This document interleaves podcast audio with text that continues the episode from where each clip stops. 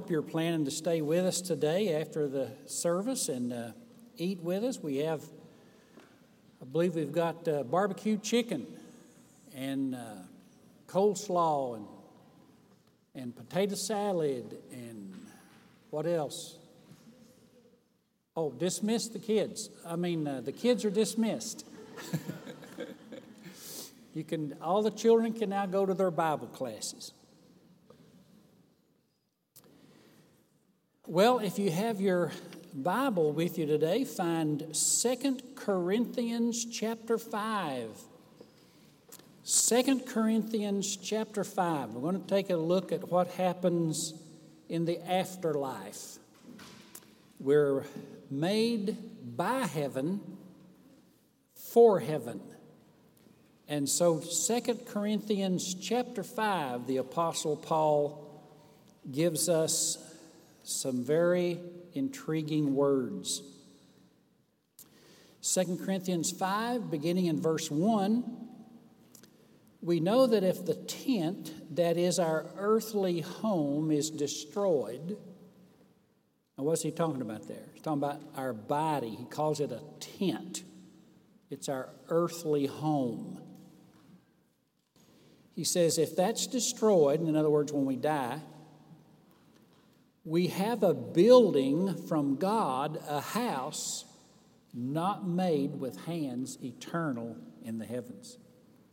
When you die, you swap a tent for a house. That's a good deal, by the way. Verse 2 For in this tent we groan, longing to put on our heavenly dwelling, if indeed by putting it on we may not be found naked.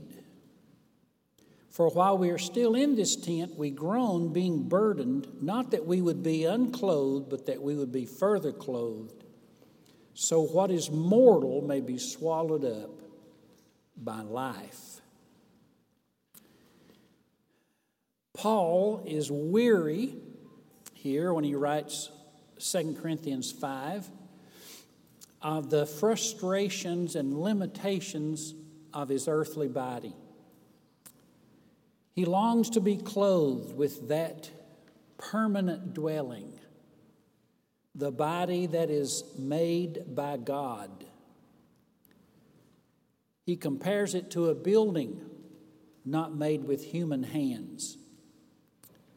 And it will replace the debilitating tent in which he dwells, the tattered tent of the Apostle Paul's life. There's actually three stages let me mention them to you, and then I'm going to come back and deal with each one. There's the earthly home, the tent that is our earthly home, verse 1. Now, that's the body we live in. It is compared here to a tent, which is normally a temporary structure, and that's the way he compares it. And then there is a future body that he says is a building from God, a house not made with hands. That is, it is perfect. It's a building from God. The next, our, our future body will be perfect. And it is permanent. Notice it's eternal in or from the heavens. So there's this present body. In the future, at the second coming, is the resurrected body, or compared to a house that's perfect and permanent. But there's an intermediate state. Look uh, at 2 Corinthians 5 and verse 3. If indeed by putting it on we may not be found naked. What does he mean by naked? Well, it means your spirit without a body. Now, uh, get this. Now you have a body. It's a fallen, corrupt, aging, even dying body, a tent. There will come a time when you will have a new body at the second coming and the resurrection. But what happens in between? When you die, you're without a body. So he calls that state being naked, that is, your spirit without a body. That's in verse 3. He calls it in verse 4, while we're in this tent, he says, We groan being burdened, not that we want to be unclothed, but further clothed. He calls it being unclothed. Your spirit without the clothing or the building of the new body. So you have three stages Stage one, which you now are in, the, the fallen body. Stage two, in which there is no body, there is your spirit only, you don't have a body. And then stage three, at the second coming and the resurrection, when Jesus comes back and raises the dead and gives you the new body. Uh, let me just comment on each one of these. First, our spirit is in a present fallen body which he compares to a tent, a tattered tent. Um, how did we get this way? I know that some of you are young and vigorous and energetic. Enjoy it. God bless you. But Adam sinned. Romans 5:12 says through Adam's sin came more sin and death. And since Adam's sin, he died and all those following him died. In other words, we are now mortals. That is the spirit, but our spirit lives in this fallen body. The second, I want to deal with the spirit clothed with a new body. Praise God, there is coming a day for every Christian when God will make for them a new body. Uh, it is made from heaven and for heaven.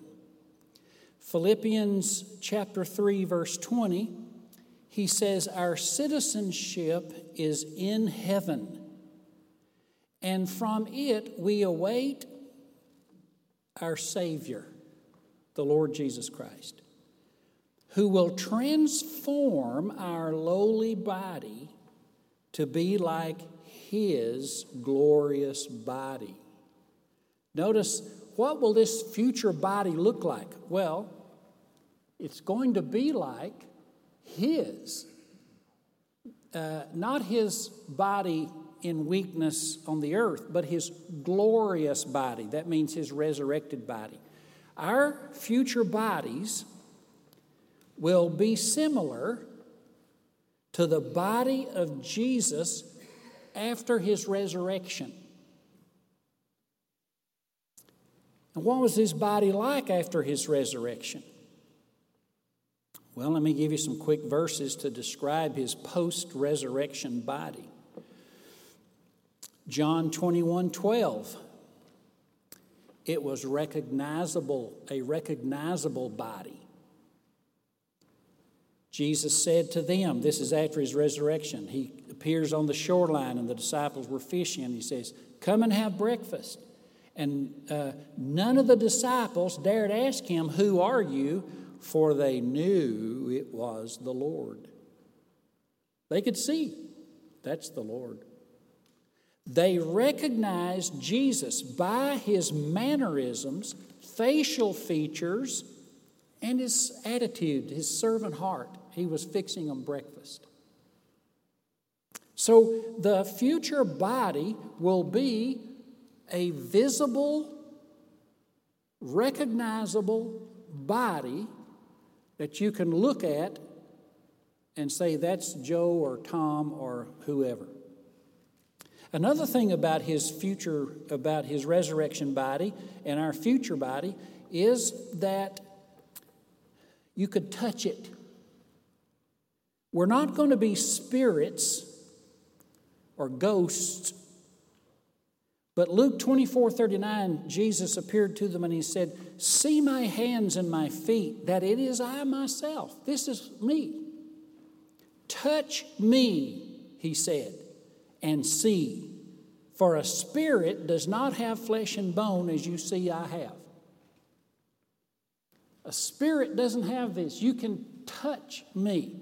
One of the things that you want to do when you love someone, a child or a spouse or a friend, you want to do what? Hug them. I want to tell you in your resurrection body, you will be able to hug them.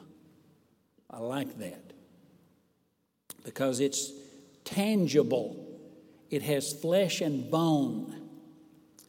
Another thing about Jesus' resurrection body is Luke 24 42.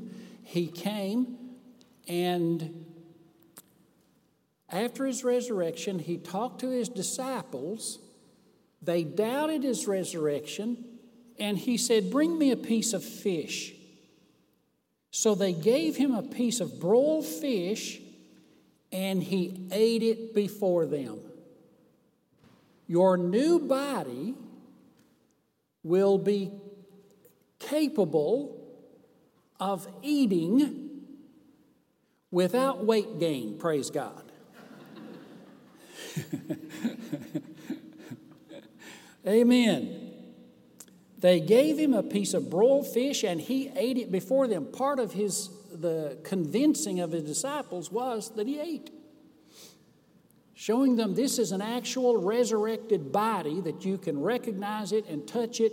It's the same DNA, it's the same personality, it's the same person. This is my identity brought back, presented to you. So you have, there is our present fallen body, Paul compares to a, being in a tent.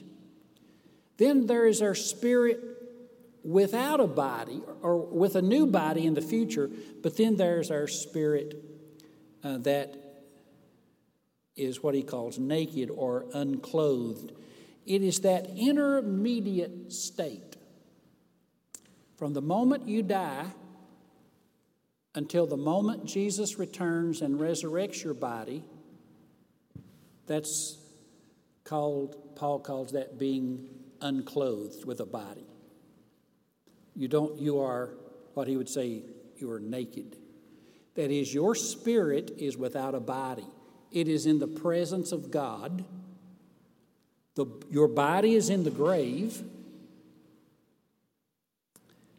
It is what N.T. Wright calls, he says, there is life then there is the life after death, and then there is the life after life after death. Well, this is life after death for the Christian. Now, what happens during that time? What will take place? Well, we know we'll be with the Lord. He says that in this passage. But here is something that I have observed about Christians over the years. Christians are in varying degrees of holiness. And Hebrews 12 14 says to strive for peace with everyone and strive for that holiness without which no one will see the Lord. Now, I'm not talking here about righteousness as the gift. I'm not talking about justification. I'm talking about holiness, the condition of the soul, virtue. And Revelation 21 27 says concerning heaven that nothing unclean will enter it, or anyone who does what is detestable or false, but only those written in the Lamb's book of life. So I've noticed this about Christians. If without holiness no one's going to see the Lord, and nothing unclean can enter heaven, well, what happens to all these Christians who die in a condition in which they lack holiness. A consummate, perfected state of holiness. And I've pondered this because I don't really know a lot of truly holy people. Perhaps my wife. I mean, I'm telling you. But other than that, and I give you an example. We had, uh, this was years ago, we had a sweet lady who started attending our church at Bristol Road. And she was a former drug addict and was wonderfully converted when she was about 30 years old. And sometimes she would tell me her story and she would cry and she would praise God. She would show me her arms where she cut herself. I counted one time 70 cuts on one arm, scars, where she would self inflict. And, but she was free, free from drugs, free from alcohol, free from sin. She was wonderfully transformed, taught a class, beautiful young Christian woman. So was so happy to have her. She met a man online who was a good man, and she moved to Illinois and married him. Continued her Christian faith, attended church, and praised God. Occasionally would visit. And then one day I heard that she had uh, broken her leg going down some stairs broken her leg or knee or something, and it had required, it was a very serious uh, injury and it required uh, severe surgery. Well, in the surgery, or after the surgery, the pain was excruciating. So the doctor prescribed some pain pills. And she reverted back to her drug days. And she overdosed and she died. We were amazed. We were shocked at this. Now, what happens to someone who you know was wonderfully converted, but fell and went out to meet God in a fallen condition, an unholy condition? And here's what I think that we can say about situations like this. When anyone sees the Lord, they are changed, transformed. Now, again, I'm not talking about righteousness, which is by faith and is a gift. I'm talking about transformation of, of the inner soul. Moses, when he went up on the mountain to get the Ten Commandments, 2 Corinthians 3.13 says he came back down and his face just radiated with the glory of God. Changed.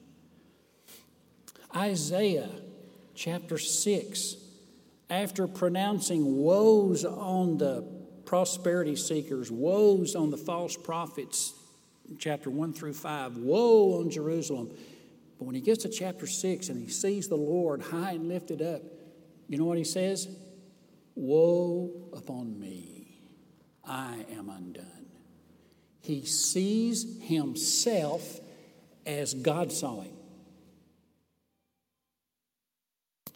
And what about the Apostle Paul in Acts 9? He's a murderer. He had just gotten done organizing the stoning of Stephen. And now he's on his way to Damascus to arrest Christians, men and women. And he sees Jesus. Jesus unveils himself in measure to him. And what happens to the apostle? Who are you, Lord? I am Jesus. What do you want me to do? I want you to rise and be baptized and then, and then do whatever I tell you because I've chosen you as a vessel for my work. Totally transformed by one vision of Jesus. If we have, if we are changed by visions of Jesus, if we are transformed by looking upon Him in worship here, how much more there? I think when we pass, we lay off this corrupt body and enter into the fullness of His majesty and glory and presence, I think it is a transforming experience. Listen to 1 John 3 2. 1 John 3 2. This seems to uh, affirm to you what I am saying today. He says, Beloved, we are God's children. We are now the sons of God. And it does not yet appear what we shall be. But look at this. But we know that when he shall appear, we will be like him. Why? For we will see him as he is. All visions of Jesus on earth are limited in measure, but in that afterlife, where we lay off this corrupt body, this aging, dying tent, and enter into the presence of Jesus, we will see him as he is, and we will be like him in a way in which we cannot and will not, not able to be like him here. Holiness begun and holiness completed. And then at the second coming, he makes the body fit that transformed spirit so that there, my friend, is the completed work. Oh, what a day that'll be. I will see you as God has made you in time and eternity. And then he's fitted a new body, which is your body, but the DNA itself is divine. And he will then put the spirit back with the body on the resurrection day. And that will be glorious. This is a post mortem experience of Jesus that purges, cleanses, and transforms our inner corruption into his likeness. Now, this is not, let me add this, this is not purgatory, as the Roman Catholics teach. Purgatory is when you're punished for your sins after you die. You have to pay for, uh, sometimes it's 10 years, sometimes 100, sometimes it's 1,000. I'm afraid for some of you, we're looking at 10,000 years. But purgatory is, is for forgiveness, purgatory is punishment. I'm talking about that afterlife experience with his fullness and presence and vision of Jesus that transforms, not punishes. And by the way, purgatory in the Roman Catholic teaching can, can be diminished how many years you spend there can be diminished if someone does a good work in your name on your behalf, including giving or reading the Bible or uh, making a pilgrimage to Rome. Uh, support, you can even go and hear the Pope speak. These are, these are uh, indulgences which can uh, buy years of time off your relative's time in purgatory. There's nothing I can do to help you there. I got my own problems. What this is different is, to me, somebody said, purgatory is like if you're dirty, I can take a bath and that'll help you. No. We all enter as Christians a time in which our spirit is naked and we are bathed in His presence. He's not only preparing a body for that new spirit, but He's preparing a spirit, your spirit, for a new body. So I'm saying that this is a vision of Jesus. Now, this is, I'm talking to Christians. This is not a second chance for lost people. I'm, this is a vision of Jesus to Christians who, to some extent, have spiritually decayed or lost their first love or it may be that you're doing fine in your heart and mind, your conscience is clear. But here's the thing our sin is so deep. Our, our selfishness, uh, Luther called it incurvatus in se, curved inward. Our self centeredness is so normal, we can't see it. Our pride the things that are inside of us.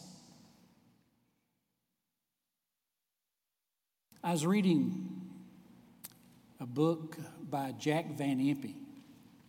I don't always agree with him on the end times, but I, I love this man. I have great respect for Jack, Dr. Jack Van Impe. And he talked about how he used to do crusades.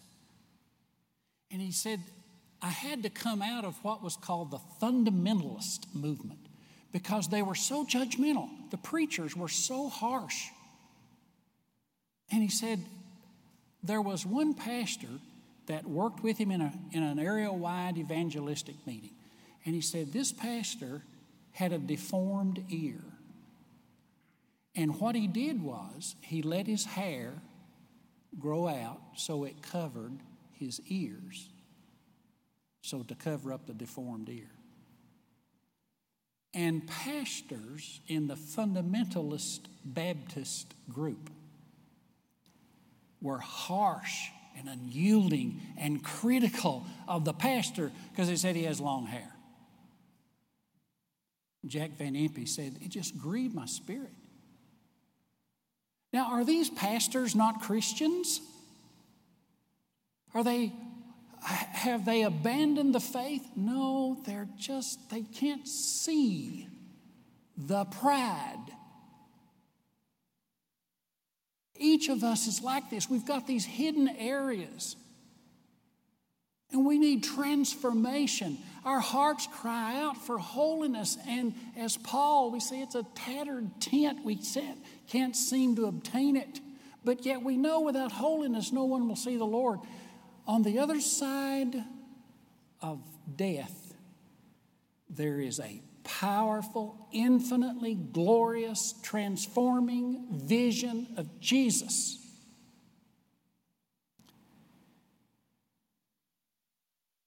And this postmortem vision will deepen our contrition. It will sharpen our sorrow for sin. It will create a new love for God and man, and it will show us more of Christ and His cross. It will show, it will make us amazed at our lives on earth as we look back, our giving and our praying and our serving and how it impacted the world we lived in. All good? Okay, I thought I was going there for a minute.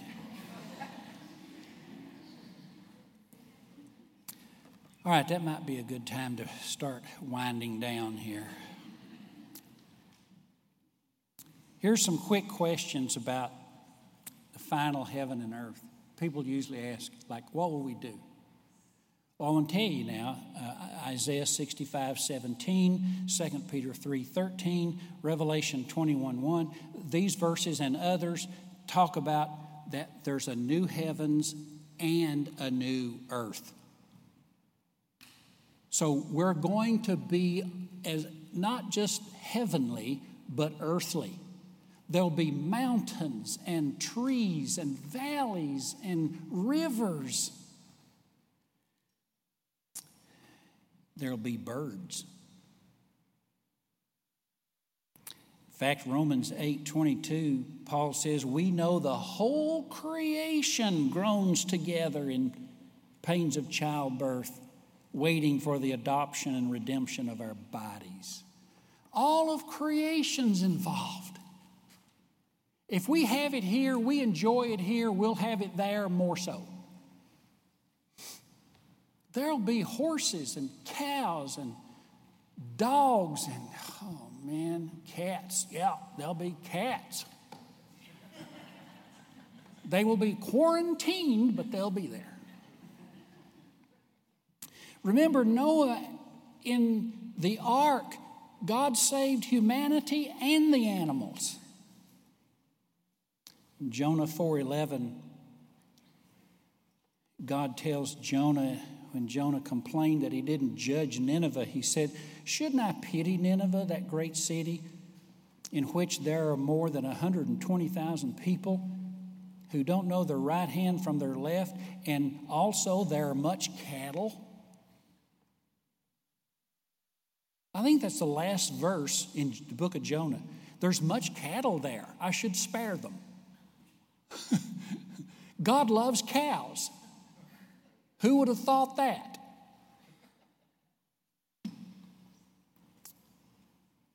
Then here's a question I'm often asked What about marriage and sex? Hello. Are you all listening? Matthew 22 30, here's the verse. In the resurrection, they're not married nor given in marriage, but are like angels in heaven. Now, I had a man come up to me. I quoted that verse one time in a sermon. And he came up and he said, Pastor, you broke my heart today. Because his wife had died. And he was so devoted to his wife. They'd been married for so many years, and she was just everything.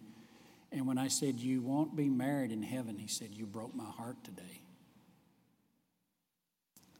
I tried to explain to him that listen, when you get to the new heavens and the new earth, you don't lose anything. You gain everything.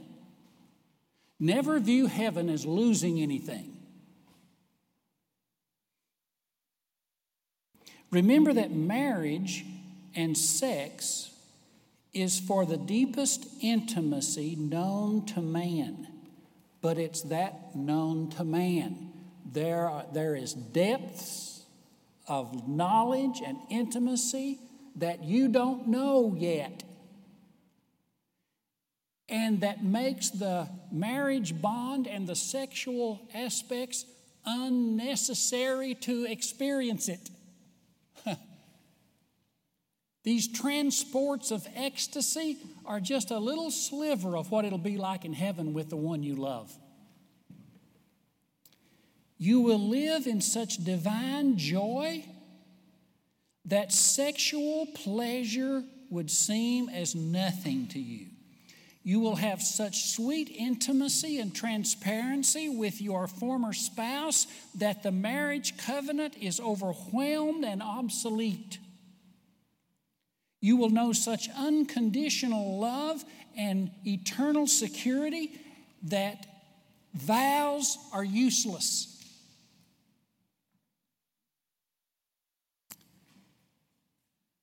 There is there was a movie back in 1996 uh, named Michael, after Michael the Archangel. And I, I watched it on TV one time. It's been played a couple of times. And Michael is the archangel is presented as a hard drinking, chain smoking, pleasure seeking angel who wants to go one more round on earth. One of those things he wants to do is see the Sears Tower. well, who doesn't want to go to Chicago? So he wants to go to Chicago and see the Sears Tower. But it presents this angel as like, okay, I've only got a few more weeks on earth. I want to get all the joy out of it I can because then I got to go to heaven where it's boring. That's a travesty. And that is an absolute false view of heaven. You know what I hear among young people all the time? I mean, they have youth and energy and gifts and technology and good parents and homes, and they travel and they have all these blessings, and they say, But I'm bored. Everything in earth ends up boring. You know what happens in heaven? You don't lose anything, you get it all. And Jesus, too. This is what heaven is about. Therefore, that intimacy will be overwhelmed in the environment of God's own love and the satisfaction that comes to your soul. I love that verse, Philippians 1 6. I'll close with this, where he says that God, who began a good work in you, will perform it or perfect it or finish it, bring it to completion at the day of Jesus Christ. What a day that'll be. How wonderful it is to be a Christian. It only gets better from here. Praise God. Praise God. All right, ushers, you come and let's worship with our tithes and our offerings today. Let's give to the God who gives and will give so much to us.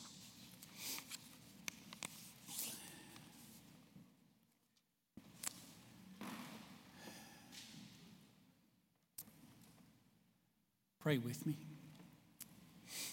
Heavenly Father, thank you so much for your blessings to us. Thank you for the promises of the future. We are happy today to invest in your kingdom and in your work. And we praise your name. Amen.